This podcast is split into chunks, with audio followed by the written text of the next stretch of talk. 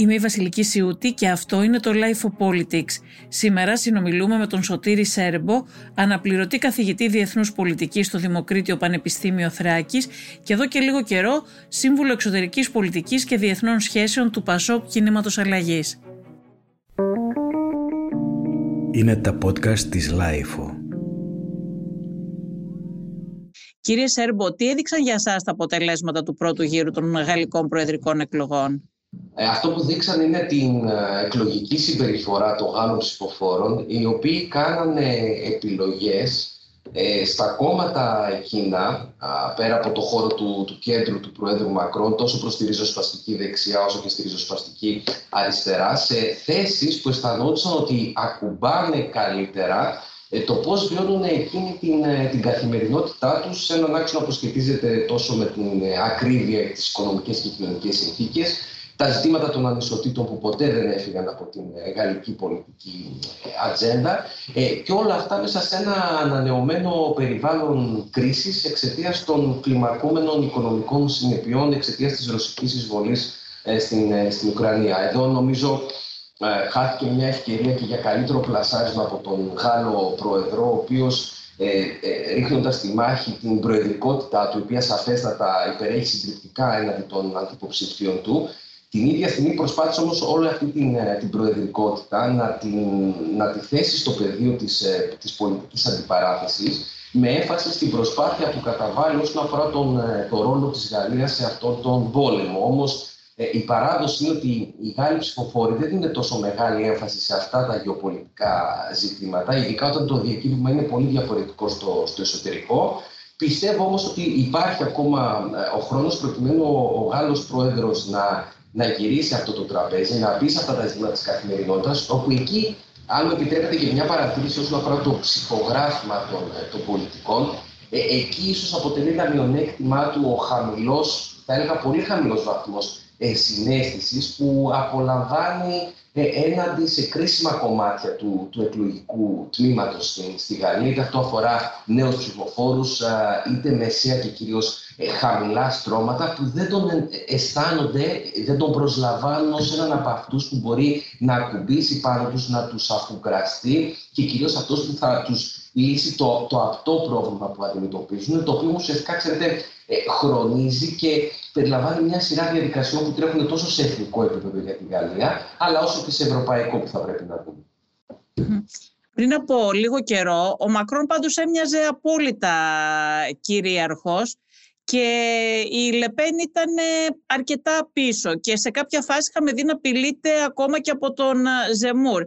Γιατί μειώθηκε τόσο πολύ η διαφορά του με την Λεπέν; Ήταν αυτή η αλλαγή πλαισίου ότι το θέμα πήγε περισσότερο στην οικονομία, στην ακρίβεια, στις συνέπειες που έχει ο πόλεμος στην καθημερινή ζωή των, των Γάλλων; Ναι, αλλά αυτή, ξέρετε, αυτό ακριβώς άλλαξε το, το πλαίσιο της εκλογικής συμπεριφοράς. Άρα οι ψηφοφόροι έπρεπε να τοποθετηθούν, αν μου επιτραπεί, όπως θέλετε, σε μια, σε μια νέα αγορά που εκεί πέρα ε, ε, αλλοιώνει περισσότερο το ιδεολογικό στίγμα των διαφορετικών ε, πολιτικών σχηματισμών και κυρίως φέρνει στο επίκεντρο αυτό που ο ψηφοφόρος αντιλαμβάνεται στην καθημερινότητά του, κάτι που μπορεί να το μετρήσει και να το πιάσει. Και νομίζω η Λεπέν το έπιασε γρήγορα και έκανε αυτή τη στροφή επιπλέον την ίδια στιγμή. Νομίζω αυτό ήδη έχει γραφτεί και σχολιαστεί. Ε, δεν είναι η παλιά Λεπέν υπό την έννοια ότι θεωρείται λιγότερο ε, αντισυστημική. Ε, προσπάθησε να ρίξει νερό στο κρασί της. Θεωρώ ότι την βόλεψη υποψηφιότητα του, του Ζέιμουρ, από κοινού ότι με τα ζητήματα της μετανάστευσης δεν είχαν πλέον την ίδια ιεράρχηση στη, στη γαλλική ατζέντα. Άρα να βγαίνει κάποιος άλλος ω ο ακραίος ή το μαύρο πρόβατος σε αυτή τη διαδικασία και η Λεπένα μπορεί να απευθύνεται και σε πιο ευήκοα ότα και ταυτόχρονα, νομίζω συγκριτικά με το παρελθόν και την προηγούμενη εκλογική αναμέτρηση, δεν υπάρχει ε, τόσος φόβος από την άλλη πλευρά όσον αφορά τι θα μπορούσε δυνητικά να σημαίνει μια προεδρία ε, Λεπέν. Αυτό όμως είναι σε μεγαλύτερο βαθμό αποτυχία των κυρίαρχων πολιτικών α, δυνάμεων ε, να μπορέσουν να αντιμετωπίσουν αυτά τα ρήγματα, τις αβεβαιότητες, τα ζητήματα των ανισοτήτων που προκαλούν έντονη κοινωνική διαίρεση και πόλωση μέσα στην, ε, στη, στη, στη, Γαλλία. Άρα αυτό είναι το, το α. Και το δεύτερο είναι κάτι ένα πόλεμο που πιστεύω ότι ευνόησε τον Γάλλο πρόεδρο την τελευταία εβδομάδα πριν από τον πρώτο γύρο, ότι είναι αρκετά πιθανό ότι οι ψηφοφόροι που θα κατευθύνονταν στην, ε, στην Πεκρές, τελευταία στιγμή βλέποντας ε, την ε, Λεπέν να ανεβάζει στροφές και να πλησιάζει επικίνδυνα τον πρόεδρο Μακρόν, αποφάσισαν να ρίξουν την ψήφο τους προς τον, προς τον ίδιο. Αυτό νομίζω είναι κάτι που αν δεν είχε συμβεί, ενδεχομένως να ήταν μικρότερη η διαφορά, ακόμα ίσως και στο 2% για παράδειγμα, μεταξύ των δύο υποψηφίων. Εξακολουθούμε να πιστεύω ότι ε, όταν απογοητεύονται ε, οι, οι πολίτες από τις κυρίαρχες πολιτικές δυνάμεις, ε, είναι, έχουν περισσότερο ευή κοαότα ακόμα και σε αυτούς μπορούμε να αποκαλέσουμε με ασφάλεια λαϊκιστές, είτε έχουν δεξιό είτε αριστερό πρόσωπο, διότι στο τέλος της μέρας αυτό που τους ενδιαφέρει είναι κάποιος που θα βοηθήσει να τους λύσει το πρόβλημα και το κακό εκεί είναι κυρία Σούτ ότι ε, συνήθως προτιμούν πλέον να ακούνε τις, τις εύκολες, τις, ε, τις απλές λύσεις. Εδώ από πίσω όμως πρέπει να τονίσουμε υπάρχει και μια άβολη αλήθεια και για τις κυρίαρχες πολιτικές δυνάμεις ότι πολλές φορές ε, η συνθετότητα των θεμάτων που αποθεί τα εκλογικά σώματα, η, η μη ικανή προσπάθεια εκλαΐκευσή τους από αυτούς τους ε, τους ηγέτες, ακόμα και τα προσωπικά τους ε, χαρακτηριστικά, δεν ρίχνονται σε αυτή τη μάχη περισσότερο ρεαλιστικά, υπεύθυνα και όρημα εξηγώντας ε, στου πολίτες, που αυτό αποτελεί και ένα τεστ ηγεσίας γενικότερα για το μέλλον και τις προοπτικές της φιλελεύθερης δημοκρατίας. Ε, και εκεί, αν θέλετε, στο τέλος της μέρας που αφήνουν χώρο ε, σε αυτές τις δυνάμεις, οι οποίες ε, όταν και όποτε τις έχουμε δει να, ε, να, να, να, κυβερνούν, τα πράγματα πάνε πολύ χειρότερα. Άρα, έχουμε μια συνθήκη που, αν θα μπορούσα να το πω πολύ έτσι ε, ευσύνοπα και, και απλοϊκά, ενδεχομένως θα έλεγα ότι πολλές φορές ξέρετε, οι φιλελεύθεροι κάτι καταλαβαίνουν αλλά δεν το κάνουν, ενώ την ίδια στιγμή ε, ε, οι λαϊκιστές δεν το καταλαβαίνουν καν με αποτέλεσμα, αν θέλετε, να είναι χειρότερα τα πράγματα μετά από μια περίοδο διακυβέρνησής τους. Ε, εξακολουθώ όμως εδώ να πιστεύω ότι το, το ζητούμενο, το αφήγημα δεν είναι το όποιο αντιευρωπαϊκό ή αντισυστημικό πρόσημο αυτών των υποψηφιότητων που είχαμε ιδίω της κυρίας Λεπέν, γιατί η ίδια έχει αλλάξει τακτική. Ουσιαστικά ε, δεν μιλάει για, θυμάστε τα πολύ παλιότερα, για έξοδο από την Ευρωζώνη κλπ. Ουσιαστικά σου λέει θα χτυπήσω το σύστημα, το σύστημα από μέσα. Και εδώ ουσιαστικά δανείζονται ως ένα βαθμό και μια ε, συνταγή του Ντόναλτ Τραμπ ε, στην Αμερική, ότι εγώ θα βοηθήσω μια σειρά ανθρώπων που τώρα το σύστημα τους έχει πετάξει έξω, εγώ θα τους προσφέρω και πάλι έναν τρόπο να μπουν μέσα στο σύστημα σύστημα ναι, αλλά... και να απολαμβάνουμε μεγαλύτερες ευκαιρίες. Ναι. Ναι. Ναι, δεν είναι όμως λίγο παράξενο ότι η, η κυρία Λεπέν έχει κατηγορηθεί για σχέσεις με τον Πούτιν, ότι την έχει στηρίξει κτλ. Και αυτή την περίοδο δεν νομίζω ότι στη Γαλλία είναι ιδιαίτερα δημοφιλής ε, ο Πούτιν μετά την εισβολή στην Ουκρανία. Αυτό δεν είναι λίγο περίεργο που δεν έπαιξε έτσι ιδιαίτερα αρνητικό ρόλο.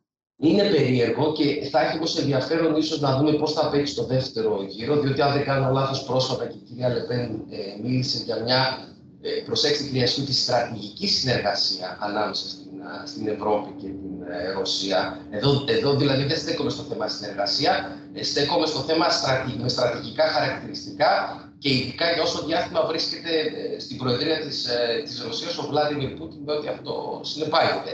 Ε, λοιπόν, οπότε ενδεχομένως αυτό να ξαναμπεί. Προσέξτε, ε, επί της αρχής έχετε απόλυτο δίκιο στο σχόλιο και την παρατήρησή σας. Το πρόβλημα είναι, αν θα μπορούσα να το, την άλλη όψη τους ίδιου νομίσματο να φωτίσω, είναι ότι αυτές οι δυνάμεις θεωρούν ότι όλο αυτό ε, το αξιακό που αντιπαραβάλλει η Δύση και πολύ σωστά και η Γαλλία ανάμεσα, ε, αν θέλετε, με πρωταγωνιστικό ρόλο στις χώρες της Ευρωπαϊκής Ένωσης απέναντι στο ρωσικό αναθεωρητισμό, όλο αυτό το αξιακό πλαίσιο του φιλελεύθερου διεθνισμού, της φιλελεύθερης δημοκρατίας, ε, οι ίδιοι πολίτες θεωρούν ότι ενδεχομένως έχει παραμεληθεί στο εσωτερικό του και το πώς εφαρμόζεται στο εσωτερικό. Δεν λέω ότι έτσι συμβαίνει. Εγώ λέω πω πολλές φορές, ξέρετε, το, το προσλαμβάνουν. Αυτό ε, δείχνει πολλές φορές μια πολιτική με δύο μέτρα και δύο σταθμά. Ε, άρα ε, είναι περισσότερο έτοιμοι να υποδεχτούν μια υποψηφιότητα που σαφώς πιστεύω εξακολουθούν να διαφωνούν με το πώς προσεγγίζει τα θέματα αυτά και ειδικά τη Ρωσία του, του Πούτιν, αλλά την ίδια στιγμή μπορούν να ακουμπήσουν περισσότερο όσον αφορά την, ε, την, την καθημερινότητά τους. Θεωρώ όμως ότι εδώ είναι το κρίσιμο και πάλι για να το ξαναπιάσουμε το νήμα, ότι είναι μια ψήφος περισσότερο αρνητική στις κυρίαρχες πολιτικές δυνάμεις και όχι μια ψήφος τόσο θετική στο θετικό αφήγημα που έχει να παρουσιάσει ε, η κυρία Λεπέν. Άρα εδώ είναι το, το κλειδί και εδώ θα είναι αν θέλετε το, το διακύβημα και για τον πρόεδρο Μακρόν εφόσον ε, κερδίσει βέβαια τις, α, τις εκλογές το τι πρέπει να έχει αλλάξει και σε επίπεδο κόμματος και μια πρώτη στάξης ευκαιρία ε, σε επίπεδο αν θέλετε, ευρωπαϊκό να ξαναμπούν αυτά τα ζητήματα λαμβάνοντας υπόψη και την ιστορική στροφή της Γερμανίας. Νομίζω θα ήταν, θα ήταν πολύ κακός χρονισμός τώρα που ενδεχομένως υπάρχει περισσότερος χώρος για να συζητήσουμε σοβαρά για τη, με τη Γερμανία, όχι μόνο για την ασφάλεια και την άμυνα, αλλά προκειμένου να αναθερμάνουμε συνολικά τη συζήτηση για το ευρωπαϊκό οικοδόμημα και το project Ευρωπαϊκή Ένωση, να χάσουμε τη Γαλλία. Πάντως βλέπουμε ότι η αλλαγή πλαισίου που είπαμε πριν μοιάζει να, να ευνοεί τον λαϊκισμό. Δηλαδή από εκεί που η συζήτηση στην αρχή και στην αρχή της πανδημίας και στην αρχή της ε, ρωσικής εισβολής που κυριαρχούσε ο φόβος, ε, φαίνεται ότι εκτιμούνται περισσότερο από τους πολίτες ε, τα προσόντα της κυβερνησιμότητας ή αυτό, αυτή η γνωστή συσπήρωση γύρω από τον ηγέτη που γίνεται πιο εύκολα. τώρα όμως που έχει έρθει το θέμα στην αύξηση της τιμής της ενέργειας, της αύξησης της τιμής των αγαθών, αυτό το ότι αλλάζει το πλαίσιο φαίνεται ότι ευνοεί τον λαϊκισμό, ο οποίος μπορεί να πλειοδοτεί με πολύ μεγάλη ευκολία. Εσείς, επειδή είστε και σύμβουλος του Προέδρου του Πασόκ, του Νικού Ανδρουλάκη, δεν παίζετε σε αυτήν την πίστα. Ε, ούτε νομίζω ότι η σημερινή ηγεσία του Πασόκ έχει σκοπό να πλειοδοτήσει ε, σε αυτά τα θέματα. Ε, πώς θα το αντιμετωπίσετε; Ασφαλώς και είμαστε οι πρώτοι που υπογραμμίζουμε αυτόν τον ορατό κίνδυνο που αναφέρατε κι εσείς ότι αν δεν αντιμετωπιστούν αυτά τα, ε, τα ζητήματα. Μοιάζει να μην ευνοεί και εσάς δηλαδή. Αυτό θέλω να πω. Σωστά, πολύ σωστά. Πολύ σωστά το θέτε αυτό και ειλικρινά συμφωνώ μαζί σας. Αντιθέτως, αυτή είναι χώρο στον εθνικό λαϊκισμό και επαναλαμβάνω από όπου και αν προέρχεται, το πιο πρόσημο ε, και αν έχει ιδεολογικά. Άρα, πολύ μικρότερο περιθώριο για δυνάμεις προοδευτικές μεν, αλλά με ένα ρεαλιστικό σχέδιο για την επόμενη μέρα που περνά όχι μέσα αν θέλετε από τη διάλυση ενός συστήματος, αλλά από τη βελτίωση. Δηλαδή, ξέρετε, προκειμένου να, να θεραπεύσουμε τις πληγές μας και να συνεχίσουμε όλοι μαζί, διότι εκεί στο τέλος μέρους ο πολίτης δεν έχει τη διάθεση, κυρία Σούτη, να αντιληφθεί όλα αυτά που τα βρίσκει πολύ πιο, πολύ πιο σύνθετα ε, και προτιμάει, αν θέλετε, τις πολύ απλές λύσεις που θα βρει το πρόβλημά του. Άρα, εδώ το πολιτικό πλαίσιο που ανέφερα στη Γαλλία και νομίζω είναι θέματα που θα βρει μπροστά της αργότερα και η Ελλάδα και η Ευρώπη γενικότερα, η οποία λόγω της γεωγραφίας θα αντιμετωπίσει πολλές κρίσεις ε, τις, τις δεκαετίες που έρχονται, ε, είναι το ζήτημα της ασφάλειας. Απλώς σε μια ασφάλεια που στη Γαλλία παίζανε νωρίτερα τα ζητήματα περισσότερο της μετανάστευσης και τα ταυτοτικά γενικότερα, τώρα ήρθε η έννοια περισσότερο της οικονομικής ασφάλειας, γι' αυτό βάζω και τα ζητήματα των, ε, των, ανισοτήτων και δίνει προνομιακό χώρο, επαναλαμβάνω, όταν πρώτες οι κυρίαρχες δυνάμεις, είτε στην κεντροδεξιά είτε κυρίως στην κεντροαριστερά, ε, δεν μπορέσουν να τα θέσουν. Αντιθέτως το ΠΑΣΟΚ έχει μια ξεκάθαρη θέση πάνω σε αυτό, που μπορούν να συνδεθούν εξελίξεις τόσο στο εθνικό όσο και στο ευρωπαϊκό επίπεδο. Στο πλαίσιο μιας έννοιας που λέγεται ανθεκτικότητα και θα μας απασχολήσει πολύ πιο έντονα τι δεκαετίες που έρχονται. Άρα, αυτό προποθέτει έναν αναβαθμισμένο ρόλο για το ίδιο το κράτος. Δημόσιες επενδύσεις που θα πρέπει να τρέξουν πλέον όχι μόνο σε εθνικό, αλλά κυρίως μέσα από πανευρωπαϊκά εργαλεία, με κάποιες θαραλέ, αν θέλετε, λύσεις. Και για μας, στη ρίζα του προβλήματος, και εδώ νομίζω είναι κάτι ε, που αφορά και, την, ε, και τη Γαλλία, κυρία Σιούτη, και θα σας εξηγήσω τι εννοώ, ε, βρισκόμαστε ακόμα να πληρώνουμε τις συνέπειες και τις πληγές που ανοίξανε. Βάλαμε ένα χαζαπλά, αλλά δεν έχουμε θεραπεύσει το τραύμα, όσον αφορά την κρίση χρέου του Ευρωζώνη. Άρα εδώ μπροστά μας θέλουμε να τρέξουμε να ολοκληρώσουμε αυτή την ιδέα αρχιτεκτονική, να αξιοποιήσουμε το δημοκρατικό πρόσημο που υπάρχει σε πολλές δυνάμεις. Έχει ενδιαφέρον ότι τη στιγμή που μιλάμε, ε, επί Προεδρίας Biden, ο Biden έχει ακολουθήσει περισσότερο σοσιαλδημοκρατικό πρόσημο με τα χρήματα που έχει δείξει στις ΗΠΑ, συγκριτικά φαίνεται με τους ε, με, με, με τους Ευρωπαίους. Εδώ είναι ουσιαστικά που θέλουμε να παίξουμε ε, αυτό το ρόλο, θεωρώντας ότι αυτά τα ζητήματα, ε, εάν προχωρήσουμε, θα δώσουν μια πολύ πιο αξιόπιστη και ασφαλή ε, απάντηση και θα είναι ο καλύτερος οδηγός για να μην ζήσουμε μια άνοδο του, του, του λαϊκισμού. Ο λαϊκισμός στο τέλος της μέρας είναι, ξέρετε, ο κάθε ένας από εμάς να πάρει πίσω τη χώρα του, να πάρει πίσω τον τόπο του, να πάρει πίσω την κυριαρχία του και όλα αυτά που τον πονάνε και πολύ σωστά ε, θα γίνουν, αν θέλετε, ε, πολύ, πολύ χειρότερα. Άρα και το Πασόκ δεν το ευνοεί, αλλά φοβάμαι ότι υπάρχει... Ναι, δεν το ευνοεί, γιατί όταν υπάρχει οργή, όταν υπάρχει αγανάκτηση από τον κόσμο που δεν μπορεί να πληρώσει τους λογαριασμούς του ηλεκτρικού, που δεν μπορεί να πληρώσει το σούπερ μάρκετ, συνήθως δεν υπάρχει, δεν κυριαρχεί ψυχραιμία ε, για να καθίσεις να διαβάσεις ένα πρόγραμμα, να δεις τι προτείνει.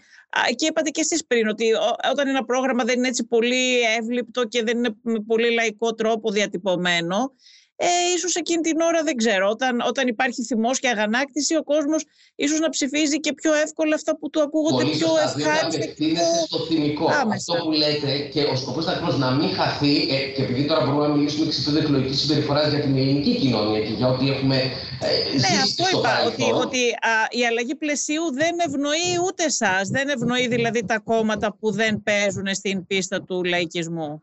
Ακριβώς, δεν ευνοεί καθόλου και εμάς. Γι' αυτό, αν θέλετε, και είναι πολύ σημαντικό αυτό που σιγά σιγά αναπτύσσεται στο Πασό και θα είναι πολύ πιο εύληπτο μετά το συνέδριο του κόμματος. Ένα, αν θέλετε, πρόγραμμα και σχέδιο κυβερνησιμότητας που αφορά την, την επόμενη μέρα με έμφαση στα ζητήματα που σας ανέφερα. Διότι εδώ πέρα η κριτική μας προς την κυβέρνηση είναι ότι παρόλο που ε, έχει πέσει χρήμα στην Ελλάδα τα τελευταία χρόνια από την κυβέρνηση. Δεν έδειξε κανένα ιδιαίτερο ενδιαφέρον όσον αφορά τα ζητήματα των ανισοτήτων που σταδιακά θέλετε αποδομούν. Και εδώ ξέρετε η διαφορά μεταξύ Ευρώπης και Αμερικής είναι στην Ευρώπη κυρίω χτυπήθηκε η μεσαία τάξη. Και φυσικά τα χαμηλότερα στρώματα επιδεινώθηκαν προβλήματα ε, που ήδη είχαν. Αυτό όμως, κυρία Σούτια. Έχετε, έχετε στοιχεία, κύριε Σέρμπο, ότι τα χρήματα αυτά που δαπανήθηκαν το προηγούμενο διάστημα για την πανδημία, αυτά τα τα χρήματα, τα δισεκατομμύρια που λέει η κυβέρνηση ότι έδωσε.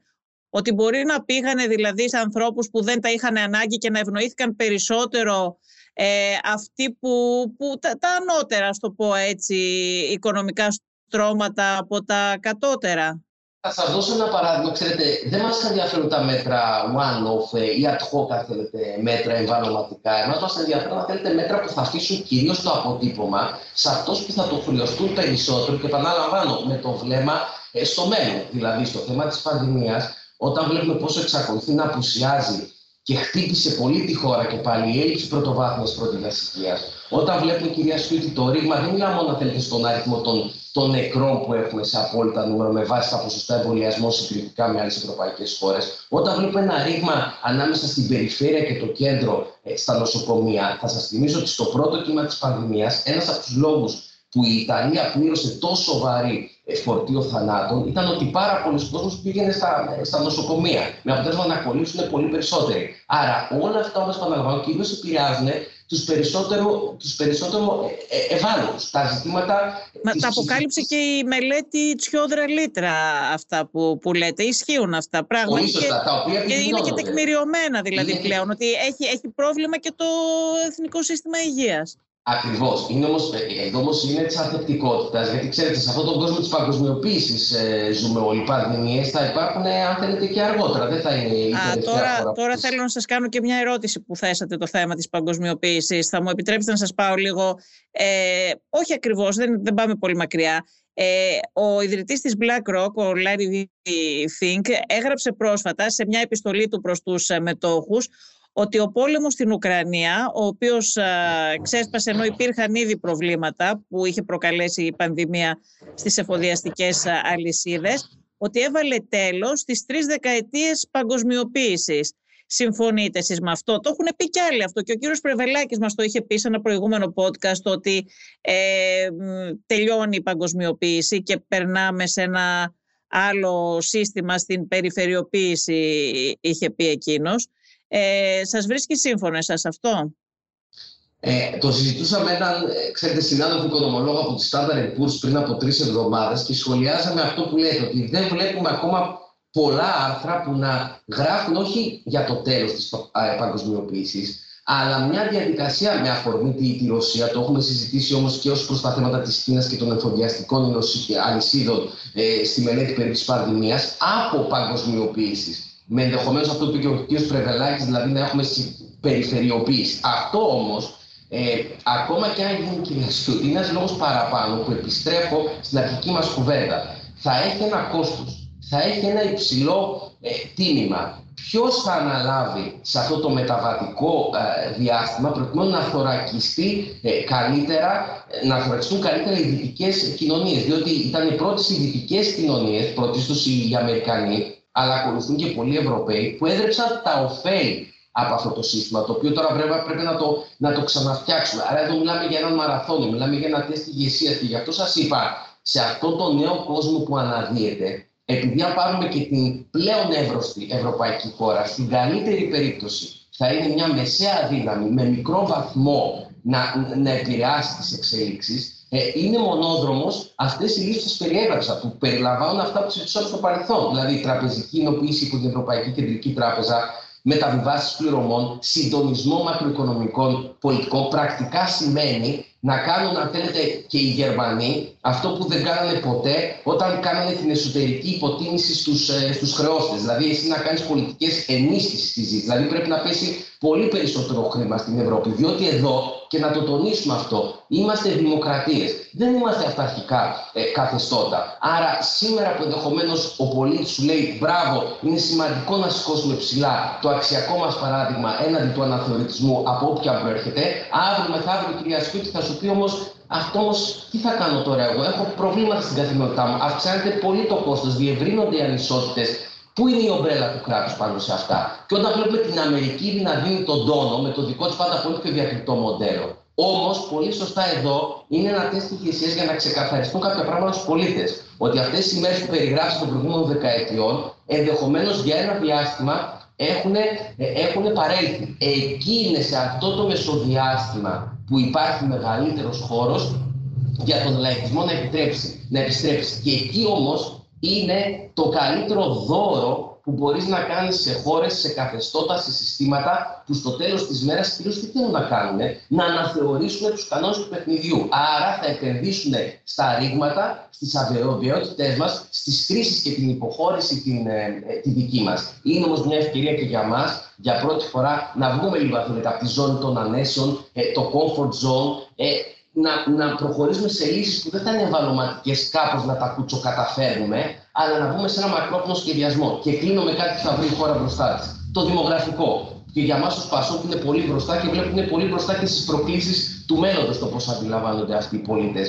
Και με αυτό που θέσατε και εσείς αργότερα, όταν έχουμε τον Ιταλό εκπρόσωπο της UNICEF στην Ελλάδα να λέει ότι η χειρότερη χώρα για να μεγαλώνει κανείς παιδιά είναι δυστυχώς ε, ε, η χώρα μας, αντιλαμβάνεστε με όρους αφεκτικότητα, με όρους αν θέλετε εθνικής ασφάλειας, σας μιλάω, ακόμα και απέναντι στο μείζον εθνικό πρόβλημα ε, που λέγεται ε, Τουρκία. Ε, δεν θα πρέπει και το δημογραφικό να μπει μέσα, αν θέλετε, σε αυτή τη τη διαδικασία προκειμένου η κοινωνία, η χώρα μας να έχει περισσότερες αντοχές διότι εξαιτίας της γεωγραφίας της, πέρα και από την υπόλοιπη Ευρώπη, είναι και περισσότερο ευάλωτη. Ε, κυρία Σούτη, όταν μιλάμε για πράγματα για την εξιστική κρίση, όταν μιλάμε αργότερα για τις συνέπειες από την, από την κλιματική ε, κρίση. Εδώ νομίζω στο τέλος της ε, ημέρα θα είναι μια πολύ μεγάλη δοκιμασία για τις πολιτικές ηγεσίες και μια ευκαιρία για τη σοσιαλδημοκρατία που έχασε Λυπάμαι θα το πω όλο αυτό, αλλά έχασε. Έχασε μια μεγάλη ευκαιρία στην κρίση χρέου της Ευρωζώνης να προτάξει τη δική της πολιτική και έχασε και τη μάχη των ιδεών και των αξιών. Εδώ υπάρχει ένας ωφέλιμο παράθυρο ευκαιρίας το οποίο πρέπει να το καλύψει γρήγορα, προτού τρέξουν όλες αυτές οι εθνοκαλαϊκιστικέ δυναμικές και να μην παίρνουμε ως δεδομένο αυτό που βλέπουμε σήμερα στην Αμερική με την κυβέρνηση Biden, ότι αυτό μπορεί και να κρατήσει μετά τις εκλογές του 2024. Ναι. Για το δημογραφικό έχετε δίκιο και δεν υπάρχει νομίζω κανείς που να μην αναγνωρίζει ότι είναι ίσως το σημαντικότερο πρόβλημα της χώρας αυτή τη στιγμή. Απλά αναρωτιέμαι κατά πόσο σε μια τέτοια περίοδο που είπαμε ότι κυριαρχούν αυτά τα θέματα, δηλαδή της οικονομίας με την έννοια της ακρίβειας του, του εισοδήματος ε, των πολιτών, ε, κατά πόσο υπάρχει χώρος αυτή τη στιγμή για να συζητηθεί αυτό το θέμα που όντως είναι το, το πιο καυτό.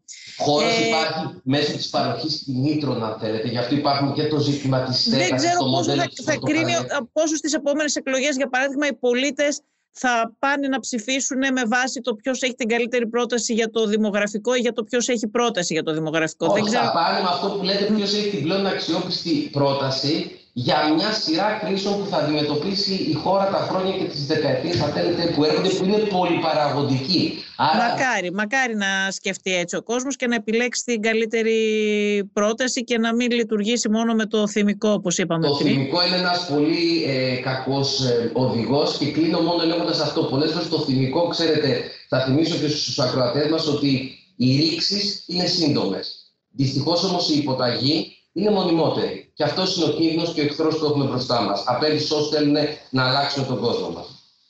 Σωστό. Μία τελευταία ερώτηση θα ήθελα να σας κάνω. Θα ήθελα να σας ρωτήσω αν αποτελεί ο πόλεμος στην Ουκρανία ένα σημείο καμπή στην παγκόσμια γεωπολιτική τάξη κατά τη γνώμη σας; Ε, υπό προϋποθέσεις, ναι. Ε, και τι εννοώ με αυτό;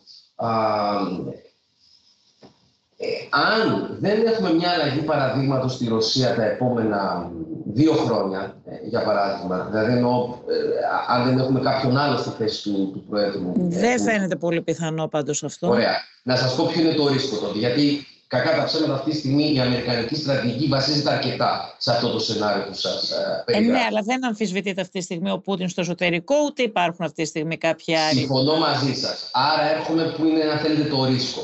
Το ρίσκο είναι ότι απέναντι σε μια Κίνα που ήταν η βασική στόχευση της, της Αμερικής, δηλαδή η ανάσχεσή της, ε, ενδεχομένως πλέον να ρίξει στους Ρώσους στο πλαίσιο μας πολύ πιο στενής συμμαχίας, που σήμερα ακόμα δεν υπάρχει και το τονίζω ε, αυτό, δηλαδή να ρίξει τη Μόσχα στην αγκαλιά του Πεκίνου, η οποία μεταξύ άλλων θα έχει μείνει και χωρίς επιλογές, χωρίς εναλλακτικές, παρόλο που δεν θα το ήθελε η, η ίδια η Ρωσία ε, μόνο αυτό, διότι δίπλα στην Κίνα θα έχεις ένα καθεστώς μικρού εταίρου, δηλαδή αυτό που λέμε ε, junior partner. Άρα αυτό ενδεχομένως να δημιουργήσει ε, ένα πρόβλημα και ένα ρίσκο στη γεωπολιτική στρατηγική των, ε, των, των Ηνωμένων Πολιτειών και ενδεχομένως ένα επιπλέον πρόβλημα στους Ευρωπαίους οι οποίοι ήδη το συνδέω τώρα και με αυτό που ο, ο κ. Πρεβελάκης, αυτά που συζητούσαμε, πέρα από τη Ρωσία, σκέφτονται λίγο και το, και το ζήτημα της, ε, της Κίνας. Άρα ενδεχομένως αυτό να αλλάξει ε, πολύ περισσότερο και τον, και το γεωπολιτικό χάρτη και σίγουρα σε αυτά τα νέα δεδομένα, κυρία Σιούδη, θα δείτε τις αναδυόμενες μεσαίες δυνάμεις να αισθάνονται ότι θα έχουν περισσότερα περιθώρια ευελιξίας για να παίξουν και με τις δύο πλευρές, που για να τις προσετεριστούν θα τις προσφέρουν περισσότερα ωφέλη. Άρα, την ίδια στιγμή που εμείς τώρα δίνουμε τη μάχη ε, των αξιών, φοβάμαι ότι λίγα χρόνια αργότερα θα γυρίσουμε σε ένα πιο συναλλακτικό έτσι, ε, παράδειγμα και σίγουρα αυτό που δεν θα θέλαμε είναι να επιβεβαιωθεί το κοινό κείμενο της δήλωσης που κάνανε, αν θέλετε, Ρώσοι και Κινέζοι λίγο πριν τους χειμερινούς Ολυμπιακούς Αγώνες, όπου εκεί πέρα βλέπετε μια διαφορετική οπτική για το μέλλον του κόσμου ε, και το πώς το φαντάζεστε. Εδώ είναι ένας λόγος παραπάνω για την, για την Ευρώπη, αν θα καταφέρει αργότερα να πατήσει καλύτερα στα πόδια της και να παραμείνει κεντρικό υποκείμενο των διεθνών σχέσεων. Ωραία, σας ευχαριστώ πάρα πολύ κύριε Σέρμπο. Ακούσατε τη Βασιλική Σιούτη και το Life of Politics. Σήμερα συνομιλήσαμε με τον αναπληρωτή καθηγητή Διεθνούς Πολιτικής στο Δημοκρίτιο Πανεπιστήμιο Θράκης και σύμβουλο εξωτερικής πολιτικής και διεθνών σχέσεων του Πασόκ Κίνηματο Αλλαγής Σωτήρη Σέρμπο. Στην παραγωγή και την επιμέλεια ήταν η Μερόπη Κοκκίνη και στην ηχοληψία ο Φέδωνας Κτενάς. Αν θέλετε να ακούτε τη σειρά podcast Life of Politics της Life μπορείτε να μας ακολουθήσετε στο Spotify, στα Apple Podcast και στα Google Podcast. Είναι τα podcast της Life